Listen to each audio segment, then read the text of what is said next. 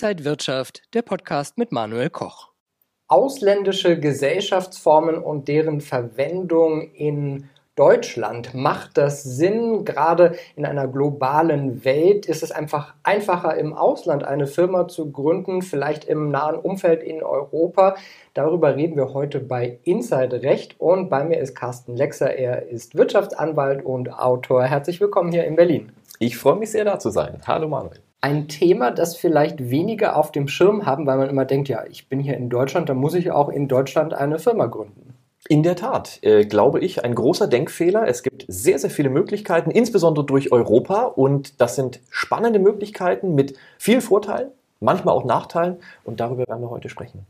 Und ein Beispiel, das gucken wir uns jetzt erst einmal an. Horst Wenske. Er ist Serienunternehmer. Er hat unter anderem die KTC Karlsruhe Technology Consulting GmbH gegründet und heute sprechen wir über seine Erfahrungen mit ausländischen Gesellschaften. Was waren denn für dich die Gründe, neben deutschen Gesellschaften auch ausländische Gesellschaften zu gründen und zu verwenden? Ganz konkret äh, bei einem anderen Startup, das ich gegründet hatte, ging es darum, dass wir den asiatischen Markt auch entwickeln wollten. Unter anderem war da Hongkong für uns interessant. Und ähm, ich wollte damals auch bei Cyberport, das ist einer deren Inkubatoren, mich bewerben mit dem Startup. Und da war es Voraussetzung, dass man auch eine Hongkong Limited hat. Also habe ich zu dem Zeitpunkt auch zwei äh, Hongkong Limiteds gegründet, um überhaupt formal in den Bewerbungsprozess einsteigen zu können. Ähm, das hat damals erstaunlich gut funktioniert. Also äh, wenn ich das im Vergleich mit Deutschland mir anschaue, konnte ich tatsächlich komplett remote äh, die Limited und die Bankkontoeröffnung machen in Hongkong ohne größere Probleme. Ja. Ein weiterer ja, ja, ja, oder sag weiter, gerne. Ein weiterer Punkt, den, den wir auch, den ich auch sehr spannend fand, gerade hier in Europa, ist das Thema von Estonia, also Estland, die sogenannte E-Residency Card. Die habe ich mir auch geholt. Das war, ähm, fand ich deswegen eher spannend, weil Estonia schon sehr, sehr früh angefangen hat, komplett alles remote, also digital abbilden zu können, auch mit so einer digitalen Chipkarte. Und das fand ich dann so eher aus äh, freiberuflicher Sicht ganz spannend, dass ich im Zweifelsfall, wenn ich so ein digitales Nomadenleben zum Beispiel führen möchte, ich egal wo auf der Welt auch Behördengänge, irgendwelche Unterschreiben, alles remote machen kann. Und dazu kam auch noch, dass Estland auch ein sehr äh, interessantes Steuersystem hat, das äh, für gerade Freiberufler sehr attraktiv ist. Welche Überlegungen hast du denn angestellt, bevor du überhaupt so mit ausländischen Gesellschaften in Hongkong oder Estland jetzt gearbeitet hast? Was hast du dir da so vorher überlegt? Naja, also primär waren es einmal juristische äh, Überlegungen und auch sehr, sehr schnell steuertechnische Überlegungen. Ähm, weil je nachdem, wo man seinen äh, Wohnsitz hat und auch seine Steuerregime hat, muss man sofort auch das zumindest in Deutschland mit seinem Steuerberater abklären, wie das denn jetzt genau betrachtet wird oder worauf man zu achten hat. Also ich würde sagen, speziell juristisch und steuertechnisch waren so die ersten Themen, die ich abgesetzt habe. Dann, wie aufwendig ist es, das zu tun? Also welche Auflagen gibt es? Ähm, und dann auch, wen in meinem Bekanntenkreis kenne ich schon, der das schon gemacht hat sodass ich auch mal ein bisschen fragen konnte oder im Zweifelsfall auch Außenhandelskammer, AHK mal nachgefragt, ähm, was denn da so die Fallstricke sind, die klassischen, die man beachten sollte. Jetzt hast du die Erfahrungen schon gemacht. Würdest du denn allgemein Unternehmern auch empfehlen, sich mit der Verwendung ausländischer Gesellschaften zu beschäftigen und was sollte man vielleicht dabei dann berücksichtigen?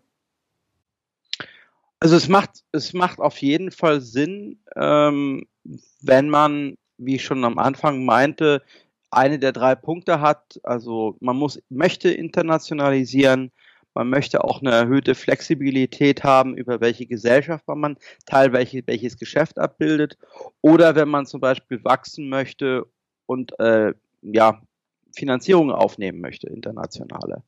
Also ich gebe ein, zwei Beispiele, ähm, hatte gerade jetzt auch ein Gespräch.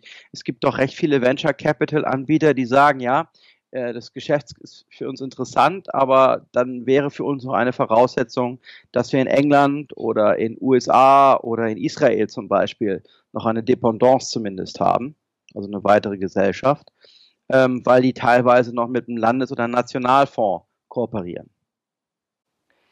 Horst Wenske war das heute zugeschaltet über Skype von der KTC Karlsruhe Technology Consulting GmbH. Vielen Dank für diese Einblicke.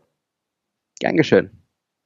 Jetzt haben wir das Beispiel gehört und ich glaube, für viele, wie ich auch schon vorhin gesagt habe, ist das gar nicht so klar, warum man überhaupt im Ausland gründen sollte. Wie ist denn da deine Erfahrung?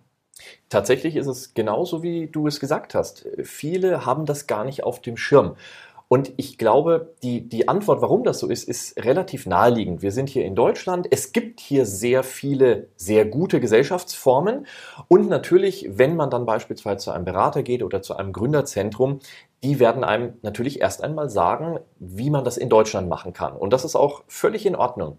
Tatsächlich zeigt aber insbesondere die globalisierte Welt und natürlich Europa, dass man vielleicht in bestimmten Aspekten andere Gesellschaftsformen nutzen könnte, die dann sinnvoller sind.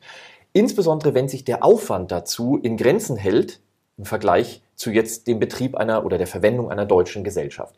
Und ich glaube, das ist etwas, ähm, da, da fehlt natürlich vielen Beratern auch der Einblick, die haben das überhaupt nicht auf dem Schirm, das ist Punkt eins. Punkt zwei ist aber auch, es bestehen Vorurteile. Ja, die Kosten sind so hoch, äh, exorbitant hoch im Vergleich zu deutschen Gesellschaften insbesondere oder der Aufwand ist ganz gewaltig. Ähm, und das, das kursiert dann so durch die Gegend und niemand widerspricht dem. Äh, oder es wird dann gesagt, ja, ja, so ist es, so ist es auf jeden Fall, äh, wenn man dann so ein bisschen Halbwissen hat. Ich glaube aber, dass die, die Verwendung von ausländischen Gesellschaften schon Vorteile haben kann. Man muss sich halt genau angucken, zu was will man die benutzen. Und wenn man dann jemanden an der Seite hat, der da vielleicht ein bisschen Tipps geben kann, vielleicht auch aus eigener Erfahrung spricht, dann tut sich plötzlich ein Feld auf, das gewaltig ist. Du sagst es ja im Prinzip auch gerade, wir haben für uns so gedacht schon bewährte Gesellschaftsformen. Ja wenn ich jetzt äh, ja auf die Idee komme, mir mal die ausländischen Gesellschaftsformen anzugucken, was macht da vielleicht für einige Sinn und äh, ja, wie findet man die richtige Form dann? Also ich glaube, äh, zuerst mal sollte man sich immer überlegen, was will ich denn eigentlich machen? Und äh, nicht aus dieser deutschen Brille, sondern vielleicht gleich das Ganze mal so ein bisschen internationaler betrachten. Also du hast gerade so schön gesagt, naja, ähm, jetzt will ich vielleicht irgendetwas Bestimmtes machen. Ja, zum Beispiel, mir fällt auf, dass in Deutschland Gründungen sehr lange dauern. Ja, und dann stelle ich fest, eigentlich will ich eine Dienstleistungsgesellschaft gründen, es ist egal, wo die sitzt. Und dann könnte ich mir anfangen, mal Gedanken darüber zu machen, muss ich dann diesen ganzen Gründungsablauf in Deutschland durchlaufen oder könnte ich nicht hergehen und das im Ausland machen? Vielleicht in einem Land, das digitaler aufgestellt ist, wo ich dann eben nicht mehr zu Dutzenden von Stellen laufen muss oder zu einem halben Dutzend, äh, um das dann wirklich äh, in den Betrieb zu nehmen, ja, weil ich dann erst die ganze Registrierung, die ganzen Nummern, die ganzen Anmeldungen habe, sondern ich kann das vielleicht einfacher machen. Oder auch, weil ich äh, feststelle, es ist zum Beispiel kostentechnisch interessant. Ja, dass ich halt äh, nicht erst äh, alle möglichen Stellen wie ein Notar und so weiter bezahle, sondern dass ich sage, hey, brauche ich überhaupt eine Registrierung? Also macht es für mich, für mein Business Sinn? Äh, und dann natürlich die Sache, wo sitzen meine Kunden? Denn das ist etwas, das oftmals unterschätzt wird. Ja, ähm, wir haben es äh, im Eingangsstatement gehört. Wir haben viele Mandanten auch, die machen Geschäft zum Beispiel in ganz Europa. Dann stellt sich die Frage, ist dann eine deutsche GmbH beispielsweise das richtige Instrument oder insbesondere vom Brexit war das natürlich spannend, eine britische Limited. Ja, ist jetzt vielleicht nicht mehr so spannend, aber wenn ich jetzt überlege, ich sitze, äh, ich habe Kunden zum Beispiel eher so in den, in den östlich-europäischen Ländern, ja, dann ist vielleicht Österreich für mich spannend. Ja, dann vielleicht eine österreichische Gesellschaftsform, weil ich von dort aus operiere. Und diese ganzen Überlegungen, die werden oftmals nicht, nicht angestellt. Ja, das heißt also, die, die äh, Gründerinnen und Gründer, die gehen einfach erst mehr her und sagen, wir brauchen irgendeine Gesellschaft. Und dann überlegt man sich vielleicht noch, okay, die soll haftungsbeschränkt sein und, und vielleicht irgendwie äh, bei den Steuern äh, Vorteile haben. Anstatt aber dann mal herzugehen und zu sagen, hey, ähm, wo sitzen meine Kunden? Wo sitzen meine Lieferanten? Welches Geschäft habe ich denn? Und gibt es nicht etwas Besseres? Das wird oftmals nicht angestellt, also an, an Überlegungen.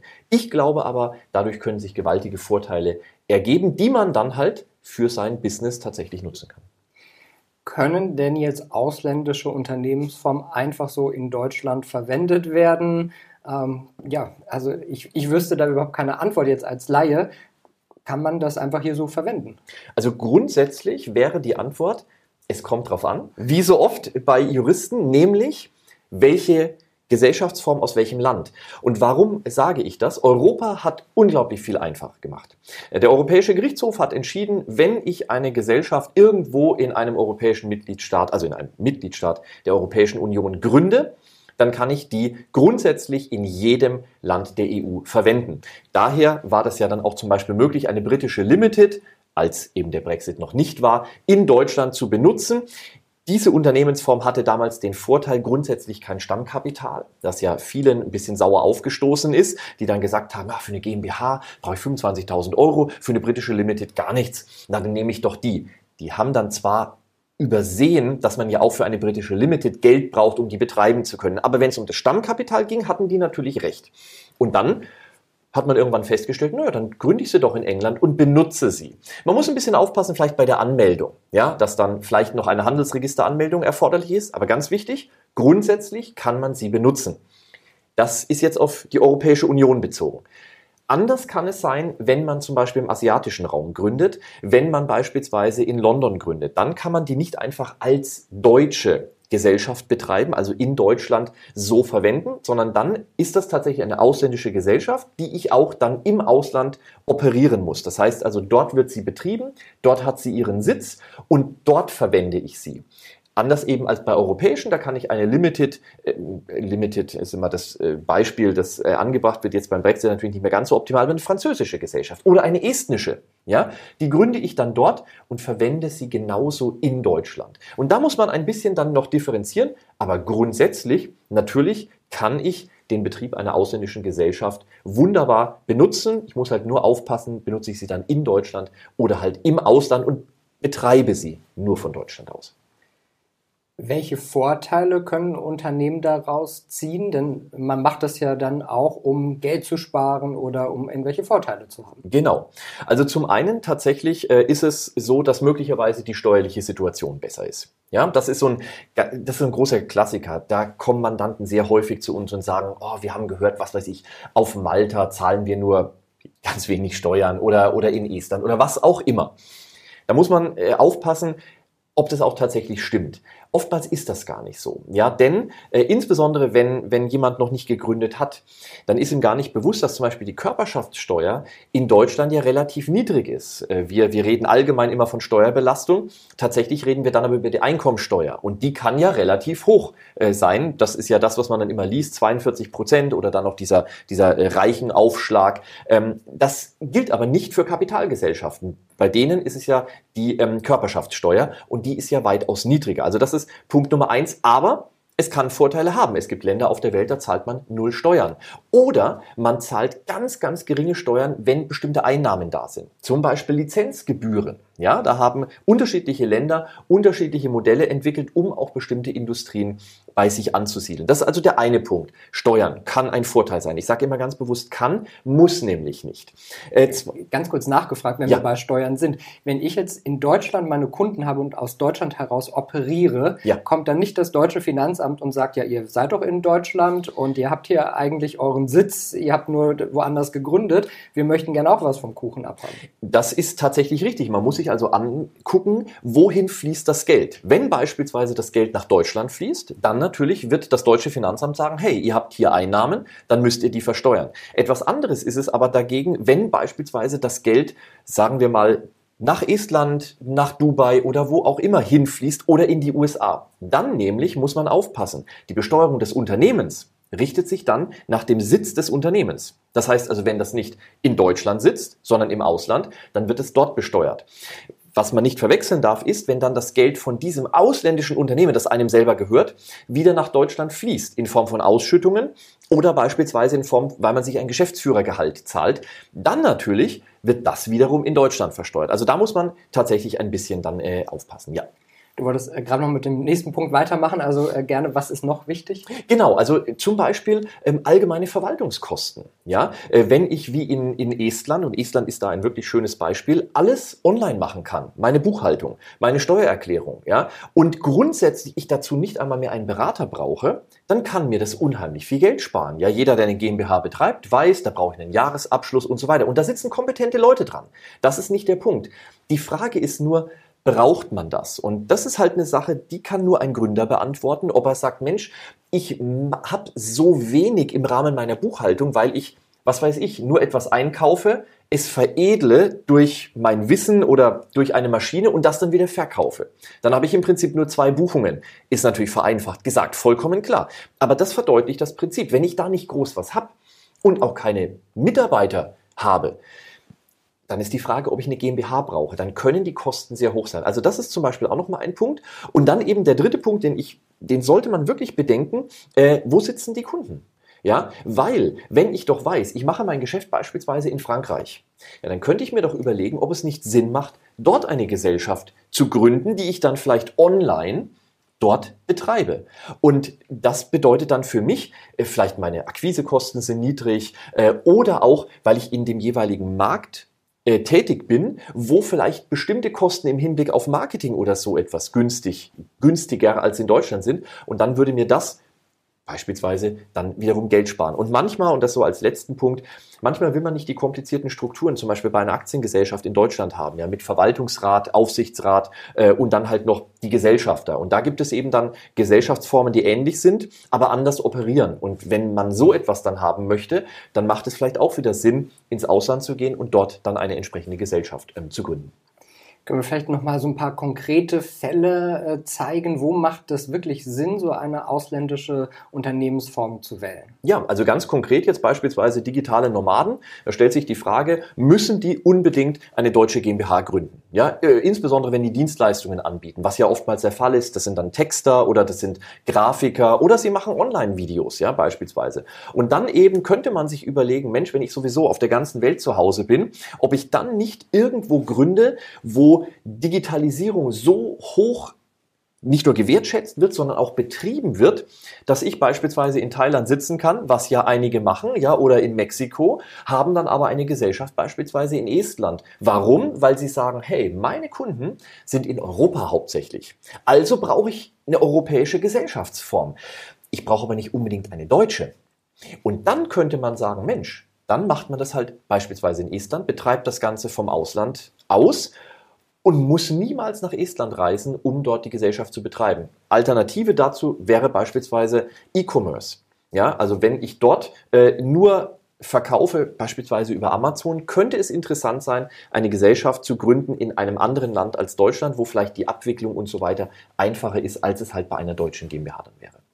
Kann man denn auch die ausländischen mit den deutschen Gesellschaftsformen, Unternehmensformen irgendwie auch kombinieren? Absolut, kann man natürlich machen. Also beispielsweise, man könnte sagen, gut, ich habe in Deutschland zum Beispiel eine Holding GmbH und hänge dann darunter also als Tochtergesellschaften, dann Gesellschaften im Ausland. Das wird ja im Mittelstand oftmals gemacht, wenn die sich Länder erschließen wollen. Ja, dann gibt es meistens eine deutsche Gesellschaft, kann eine GmbH sein, vielleicht ist eine Aktiengesellschaft, was auch immer. Und dann sagen die, okay, wir sind jetzt in Frankreich tätig, wir sind jetzt in Spanien tätig und dann gründet man dort eben die entsprechende Gesellschaft. Und das funktioniert natürlich wunderbar. Man muss dann aufpassen mit der Besteuerung, was wird im jeweiligen Land besteuert, was passiert mit dem Fluss des Geldes nach Deutschland, wie wird das dann dort besteuert und so weiter. Und natürlich auch, wie erfolgt die Kontrolle. Also brauche ich zum Beispiel einen Geschäftsführer vor Ort, zum Beispiel in Spanien, oder reicht es, wenn ich einen Deutschen einsetze, der dann dort unten die Geschäftsführungsaufgaben übernimmt? Das sind natürlich so Fragen, an die muss man dann rangehen. Aber grundsätzlich die Verwendung,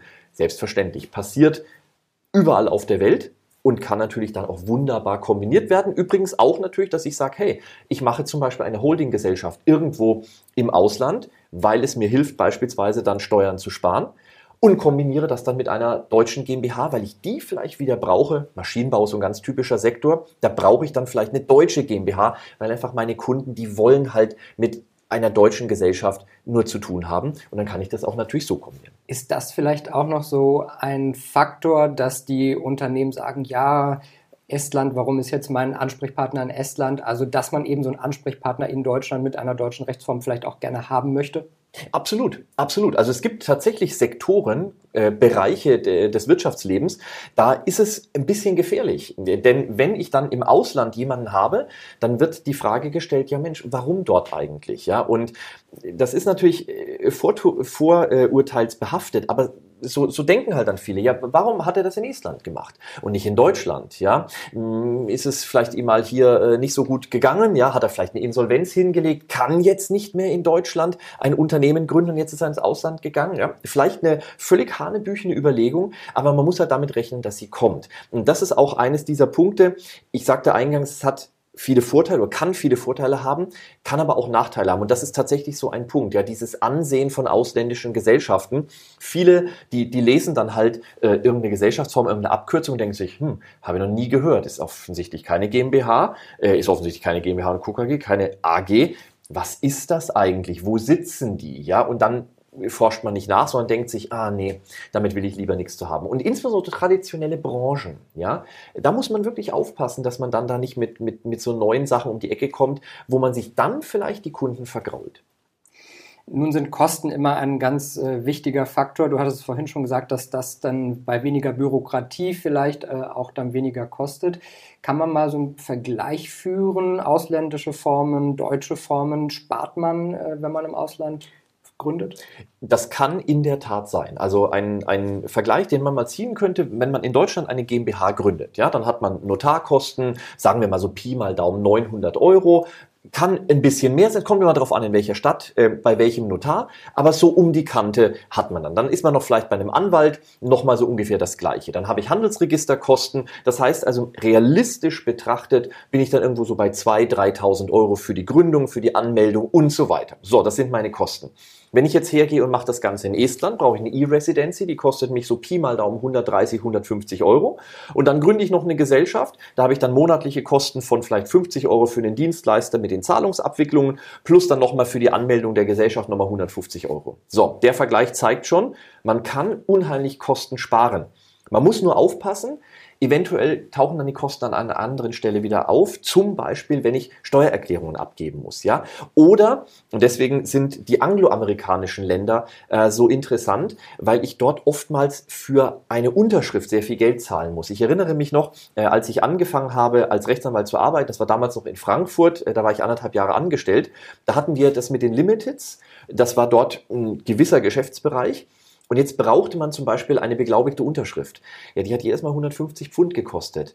Wenn dann es einen Fehler gab, in dem Dokument, was beglaubigt werden sollte, brauchte man wieder die Unterschrift. Wieder 150 Euro, äh, 150 äh, Pfund.